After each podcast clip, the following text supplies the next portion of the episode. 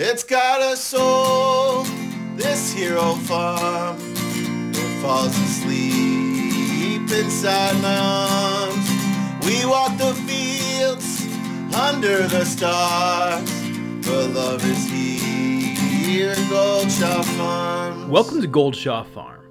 On each episode of our podcast, we bring you stories of people who are homesteading, farming, and chasing their dreams. And yeah, it's been a minute again.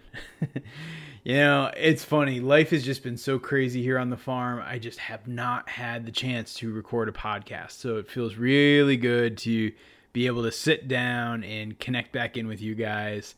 And we've got a really great interview today, so I'm, I'm excited to share it. Uh, Tiffany Johnson is uh, got a farm and homestead with her, her husband in Central Florida and it's really quite impressive the diverse number of animals that she has on her farm.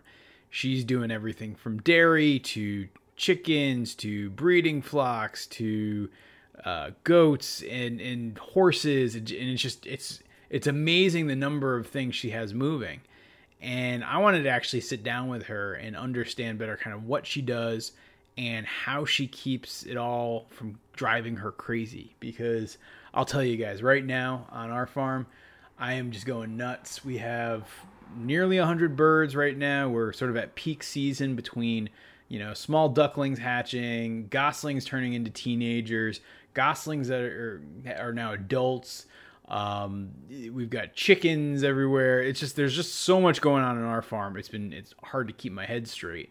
And so when I sit back and, and talk to Tiffany and learn what about what she's got going on, I just can't imagine it myself. but that's not to say that it's not really an impressive model for having a homestead. And so I figured let's sit down with Tiffany and, and learn about what she does. I grew up in a small town and I wasn't quite, it was kind of like a mix. It was kind of like a rural, but not like out in the country. I was in kind of like, I don't know how to describe it, but we have these small, these neighborhoods where you can have some livestock. So um, I grew up in a neighborhood kind of like suburb suburbia but we had um, my mom had a pony ride business and when i was little because she wanted to kind of impart the um, the mentality of like of course responsibility but also running and maintaining your own business. I think i was like maybe like three or four. I had no clue what i was doing. She kind of helped me out but i think it really gave me a good basis of responsibility. And she put me in charge of managing a petting zoo. And we had um, we had uh, rabbits and ducks and silky chickens. At one point we had some turkeys and that was that was a really interesting story about how that that went south because my mom learned that turkeys can uh, male turkeys when they get territorial i guess can sound like uh, raptors from jurassic park. And so that didn't last long but we had like a pig we had like a pig. I had so i had like all the farm animals but I think we were like maybe on a quarter of an acre and they just kind of like wandered around the yard and we had like I, th- I want to say we had like 10 rabbits just free ranging in the yard and I looking back I don't know how they survived because I think of like all the predators and stuff like that but we somehow never had issues. Wow, so so it was a childhood where you know you had animals in the mix right from the get-go. Mhm. Yeah and and then growing up as you like hit that teenager phase did you like have a dream of having a farm of your own or did you like want to go to city life? Like what was your point of view at that point? So um honestly it was kind of a moot point. I i did um i didn't quite do like high school rodeo but i, I was a barrel racer. I, I, I barrel race um and my mom had the still continued the pony ride business but we way long before we had ended the petting zoo and honestly, um, my, my parents were divorced, so I was living with my dad, and he was like city man, cabinet carpenter, and we lived in this ritzy little neighborhood. And for many, many years, the closest thing I ever had to any kind of animal was we had a cat. That was I had never had a dog. I had never had anything else. Actually, I had a cockatiel. I had I had a little bird. But um, honestly, there was a point in my life where I just I didn't think I was ever gonna have a farm. It just like never crossed my mind as anything that I ever wanted to do or be a part of or was ever gonna even happen. I think at the most I wanted to have a horse, but I just I think I was just at that point when my teenage years where I'm like not thinking that far ahead, I guess. I wanted to be an actress and a singer and you know all those those dreams that you have when you're a teenager. But but now here you are today and you've got cows and sheep and goats and chickens and ducks and geese and turkeys and horses, I think, right? Like yeah, we've we've got so much. like the full menagerie pretty much. I mean, I, I think yes. you have sort of more diverse set of animals than close to anybody I know. You're like up there. We've we've got a pretty diverse bunch. Um, I think in total right now we've got six horses, and um, of course one of them is my barrel horse. Of course my son's pony, and then my husband's horse, and then we still help my mom manage the pet the pony rides. So we actually do the pony rides. So we've got two extra horses, ponies on hand. And then we've got our small herd of Jersey cows. Um, half of the herd is miniature Jerseys. That's what we're really striving to. Um, we're striving for that A2 A2 miniature Jersey herd. Then we've got um, a breeder flock of bearded silkies, and then we've got a separate pasture flock where um, we were focusing on Ameraucanas, but we um, actually just recently started a specialty flock of splash or splash Ameraucanas, and they're like really, really stunning. They're about old enough to finally go out onto the pasture, and we're going to kind of be switching things up with the flock. And then, of course, we have um, our, we're actually going to be here soon getting ready to harvest our, uh, we've got a flock of uh, meat chickens, which we have been coined calling them the chicken nuggets. And of course, their uh, guard goose, Magnolia, who she is a Sebastopol goose, and she's been doing amazing. And then, of course, we've got our small flock of ducks, including the ducklings that we hatched from a year batch of eggs. We decided to keep the Khaki Campbell and the Cayuga duckling. So they're hanging out out there. And then, of course, we have our small small herd of, of goats, which um, we're we're closing up um, birthing season. Our our Jersey just finished dropping her baby, and then our goats have all had their kids, and now we've just got babies all over the farm right now. and it's really impressive when you see just sort of how much you have going on. And, and I guess the, the question for me is, like, how how did it come to be? Was that sort of your grand plan, or was it just sort of adding one piece after another after another? So the the idea of us starting a farm actually only arose about three years ago. And um, it was really a very sudden shift in uh, in views and mentality on things because um, my dad, I want to say it was I think 2017, late 2017, I think it was like September. My dad was diagnosed with uh, cancer of the uh, I can't remember it was the tonsil. It was a lymph node in his in his neck, and um, so he went in for like you know what you what you do in society you go in for chemo and radiation and he was doing good. It, it took a toll on him and it took a toll on all of us because my dad was the breadwinner of uh, the family. And my uh, my stepmom i was like he needs you by his side. You can't go to work. We're gonna we're gonna make sure that your, your bills are paid so that you can be there. So pretty much all of my income from my photography business went towards supporting them.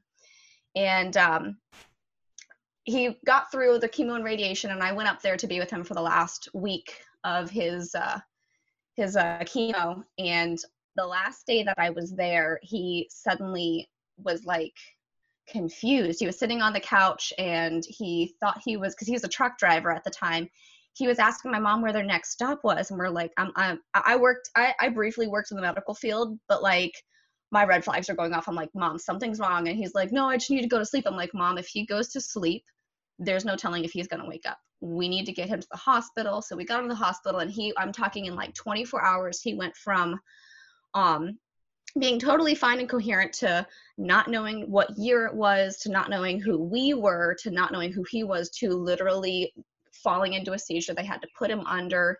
He was he was under an ICU for six days, and it turned out that his immune system was so compromised from the chemo and radiation that a virus managed to make its way into his spine and attacked his brain. And he suffered from severe encephalitis, which is swelling of the brain. And um, he ended up being in the hospital for over 60 days and in and out of the ICU. We thought we were going to lose him countless times. And it was kind of, um, it, it was extremely traumatic for, for, for all of us, honestly. And but was what was also kind of the eye opener, the waking up moment for both me and my husband was that out of my dad's side of the family, his mom died from cancer. two of his sisters had been diagnosed. One of them lost um, lost their battle with breast cancer, and now my dad. Um, that's a total of three out of four siblings. And um, so my husband and I, we kind of looked at each other and we're like, there, there's again obviously it's it's likely genetic but it's like things things trigger that what you what you do in your environment what you consume all of that stuff affects what's going to trigger that or how it's going to come to rise. And that and, and it might not be anything that i can do that's going to avoid it but i'm at such a high risk obviously for for cancer. And it was like it was scary for me but it was more so scary to think of leon our son he he's got my genetics. So we were kind of like we need to we need to change something. We need to do something about what we're doing in our direction. And um, where we currently live right now it's uh it's a little little little house on an acre in a in, in the suburbs. And uh but we can't have any kind of uh, livestock. Um, I I kind of like sneakily kept chickens for a few years, and like you know, don't ask, don't tell. Uh, oh, I'd rather I'd rather seek forgiveness than ask permission because honestly, I knew I was not supposed to have chickens here. But um, it was kind of like we need to do something. We need to figure something out. And when we couldn't have the livestock here because we wanted to garden, but we also wanted to raise our own food, and if we couldn't do it here, well, we needed to do it somewhere else. So I think a year later, like we we spent the next six months trying to figure out what we could do, and a year later we bought eight acres raw land, and we started getting to work. And here we are, two years later, with a bunch of bunch of different livestock and getting ready to build our uh, our future home. So, so when you you and your husband undertake a project like that, like that's that's would overwhelm a lot of people. How do you think about doing something like that without getting overwhelmed? So, um, I'm not gonna lie, there are some things that I wish I would have done differently or I would have waited on because it's it's the excitement of oh my gosh, we've got all this land and oh we can get cows and oh I can manage a little herd and oh my gosh, goats are so cute. I've always wanted goats and oh I need my chickens and then you know chicken math happens and then you go from having 10 chickens to having I think we've got like, including our our chicken nuggets. I think we've got about 30 to 50 chickens. Don't tell my husband. I just counted that in my head. But it, it kind of just happens, and I kind of just we kind of we kind of just rolled with the punches. Like we we started we we would bring something in, and we take some time and start working that in. And of course, once you get all this stuff happening, of course stuff jumps up, and you just kind of you just kind of got to roll with it and just be like, you know what, take take your battles where you can and just do the best you can honestly. That's that's i think that's good advice. I mean i've always found that yeah just sort of you you always on paper want to do everything perfectly but mm-hmm. inevitably there's always the learning and there's always the screw ups and those lessons but that's that's really a core part of the process mm-hmm. and um I, we I, we definitely tried to take our time in between getting new animals and doing our research, I was already pretty versed in uh, keeping chickens because we had had the small the the flock of chickens at our at our current house, and um, then I had been doing research for like a year because I was like, I want a cow. I want to have a milking cow. Like that's like a big thing. Like we could. Ha- that's we're talking um, milk, cheese, butter, ice cream, meat. Like that's that's a big basis right there. And just having one milk cow, like that should be where we started. And so we we made the mistake of we got we went to go search for calves because I, I was on the fence as to whether or not I was like, do we want to buy a calf and raise it and train it, or do I want to get an older cow? And we came across this opportunity where someone was selling um, A2A2 calves, um, Jersey calves from a um, grass-fed raw milk operation um, on the west coast of Florida. And I was like, babe, this is our chance. Like they're only asking um, $400 for these calves and like they're not they weren't like fully tested for whether or not they were 100% A2A2 but there was a chance they were so we um I reached out to them and I didn't think about this like it was a Craigslist ad and I was like hey do you have your calves still the, the, the calves still available I didn't specify heifer calves and they're like yeah we have the calves still we made this trip it was like a two or three hour drive with our trailer get there and um the heifer calves turned out to be bull calves and so we're like looking at them. We're like, oh my gosh, they're so cute. This is gonna be a family cow. And he's like, you realize those are bulls, right? And we're like, what? and it turned out they had had two completely separate Craigslist posts where they had a heifer calf post, which is the one I saw, and they had a bull calf post, which I had not seen. And so we were like, well, what do we do? I'm like, well, we've already made this trip. They're only $200. Like, I mean, I guess we could get get them as a bull because we do plan on having a bull on the property. We want that sustainability. And so we bought the two bull calves and we're like, if they turn out to be A2 and they turn out to be the prospect that we want, we'll keep one. If not, we'll steer them out and we've got we've got freezer meat. So um yeah, that's how we started our farm with with a bull. All right, now you gotta tell me, you just left me in suspense, but how did it turn out with the bull calves? So um, we ended up we still have them both actually. Um, we did the testing. One of them turned out to be a carrier of the a2 gene. The other one turned out to be a presenter of the a2 gene um, which was tremendous. That was such a huge because oftentimes the a2 a2s once they've confirmed that the price goes up drastically because that's a very desirable trait. And then on top of that um, we did the um, they they did the uh, milk pro- it was not the milk proteins.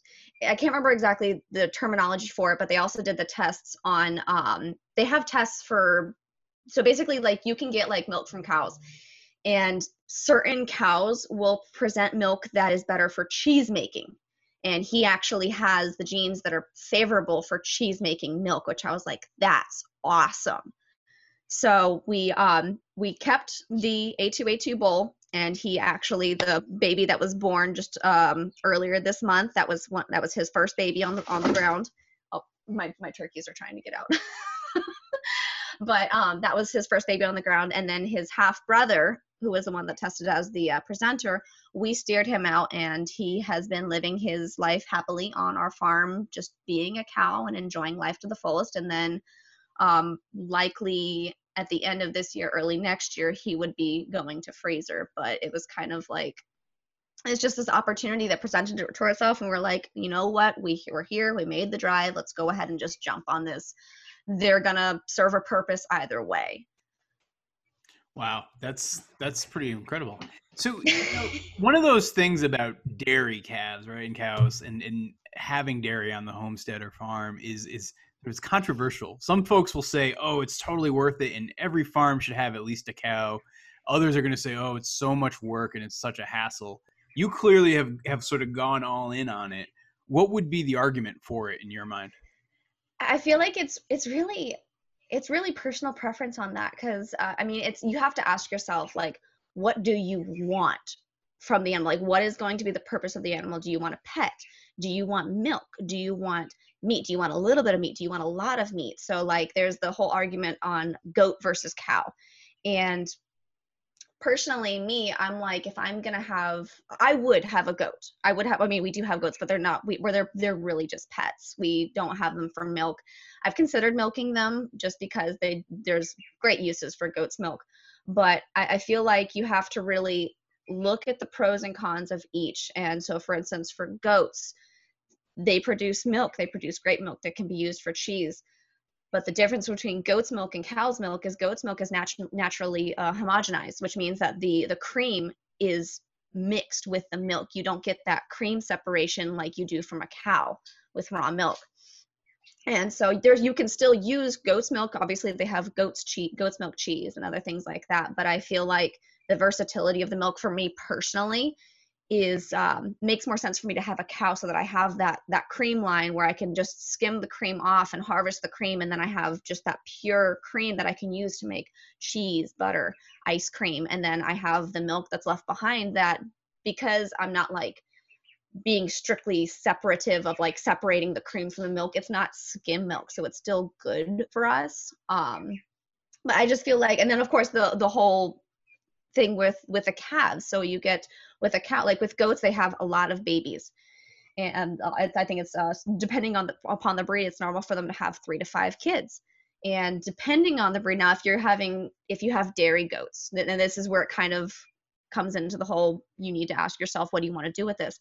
Dairy goats they're not really like if you keep like the male goats you sell off the the doelings and you keep the bucklings and you you um uh, you wether them. I think that's the term for goats because we in cows you, you steer them out, but in goats you they're they're uh, the fixed males are wethers, and there you can't really i mean you could eat dairy goats but there's really not much meat on them. Whereas with uh with with dairy cows yeah there pe- people will say oh you're not going to get a lot of meat. But um I have to argue. I have to I have to say that's not really true. Um, I've actually heard a lot of people who have raised jerseys have said that good quality grass-fed jersey is some of the best beef they've had with marbling comparative to wagyu beef. And um, we actually had our first um, when we got when we finally got our milking cows. We got two uh, miniature jerseys, and the lady she was on hard times, and she was like, "If you can come get them this weekend." I'll toss in a I'll toss in a steer. So we're like, okay, well, we'll we got a steer, and he's already six months old. We raised him up to um to 20 months, and I would have preferred him to go a little bit longer because he was he could he could have put more weight on, and he had a he had a run with acidosis, and it kind of put him behind. But he kept getting out of the fence, and when you keep getting out of the fence and you're teaching other cows bad habits, you gotta go. But I will say that the meat that we got from him was was really good. It was tender, really good marbling. Um, and I had heard where people had said that the the the fat in Jersey meat is it's yellow and it's almost sweet. And I can kind of it, it's not like super sweet, but I can tell where they're getting that hint of sweetness. It's it's definitely it's definitely different from traditional beef that you buy at the store. That's great. So now on your farm, you you also have your son, and you've been mm-hmm. raising your son very close to the animals, and and you know I know like as I watch like your YouTube channel, I see him out working in the videos all the time. What have been some of the benefits of of raising a kid on a farm? So I think it gives him a real perspective on life. Um, I he he's been learning learning the learning like the value of a dollar of course because we don't expect him to always work for free. Like he he he does stuff he does different things and he does earn some money so that's the first thing. And then of course the responsibility. He also gets to see that that circle of life that that life and death and it kind of i help like i don't want to say it desensitizes him because he he still cares. He's still very sensitive. We still cry whenever there's a loss on the farm but at the same time i feel like he has a much better grasp on the value of life because he's been growing up on the farm. And he had really it's only been like the like i said it's only been the last two years that he's really been able to experience this but he's really he's really adjusted well. And um i just i just i really like the different perspective on life that he's gotten by having this this hands-on experience on the farm yeah, no, that's great. I, have seen that with so many kids who've, who've grown up on homesteads and farms, where it's it's just it's a very different point of view to to grow up so close to food, so close to life, so close to death, and mm-hmm. just be able to see that cycle. Yeah, and, and and I think it also gives him a different appreciation of food as well. Like whenever we first sent uh, uh, that that steer that I was telling you about, his name was Big Mac, and um, whenever we got Big Mac back, um, we we tried we tried um, one of the steaks and Leon's never really liked steak. He's always been like, it's chewy, I don't like it. And we made it for him and he tried it and he was like, he was so excited. He was like, he was sad. He's like, oh, Big Mac. But then he tried it and he was like, he, it's like, you can really taste the love in the upbringing of that animal. You can taste the happiness in it, can't you? And he goes, yeah. I was like, that, that, that cow, we know that cow lived a really good life. He was loved. He got to be out there. And we know that he he had a peaceful passing. He wasn't uh, it wasn't like he didn't have a stressful life where he was constantly being carted carted around like like some places are. I know not all of them are, but like you just you don't know. You just don't know the history of it. And so he he could take a, a much he he appreciated the meat more than he would if we just went and bought it at the store. So, for somebody who is listening to this and saying, "Wow, farm life seems like a great life," what advice would you have for them as they look to try to make the leap?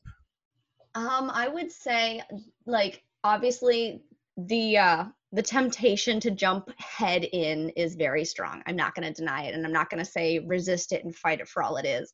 Definitely jump in, but take your time in thinking things through. There was definitely some points like where we bought the bull calf before we even had cows. Like there was definitely instances where we we did things a little too eagerly.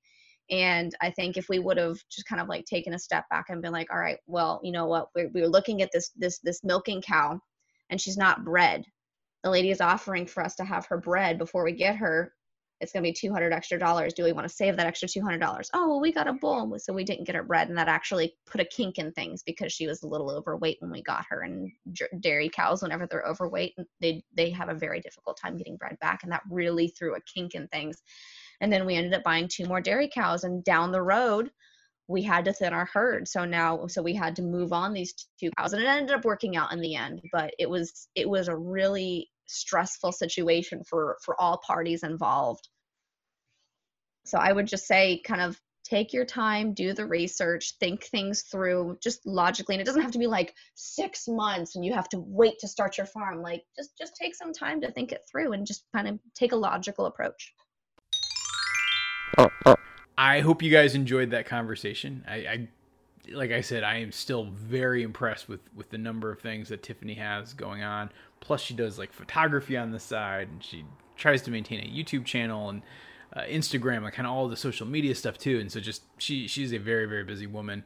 Uh, if you want to check out more of what she's doing on her farm, be sure to look for Our Organic Life on uh, YouTube and Instagram. You can find links for both of them uh, down in the show notes of this episode. And until next time, I will leave you guys with that interview. And actually, don't worry, I will be back soon. I've got a, another interview that I just lined up, so it will not be as big a gap between this episode and the previous episode versus this episode and the next episode. So, with that, I will ask my good friend, Mr. Keith Pierce, to please play our theme song. Thanks a lot, guys. It's got a soul this hero farm. It falls asleep inside my arms. We work the fields under the stars. The love is here at Goldshaw Farms. A city life, yeah, had its charms. But we would dream of the fields under the stars. I fall asleep inside its arms. The love is here at Goldshaw Farms. The love is here at Goldshaw Farms.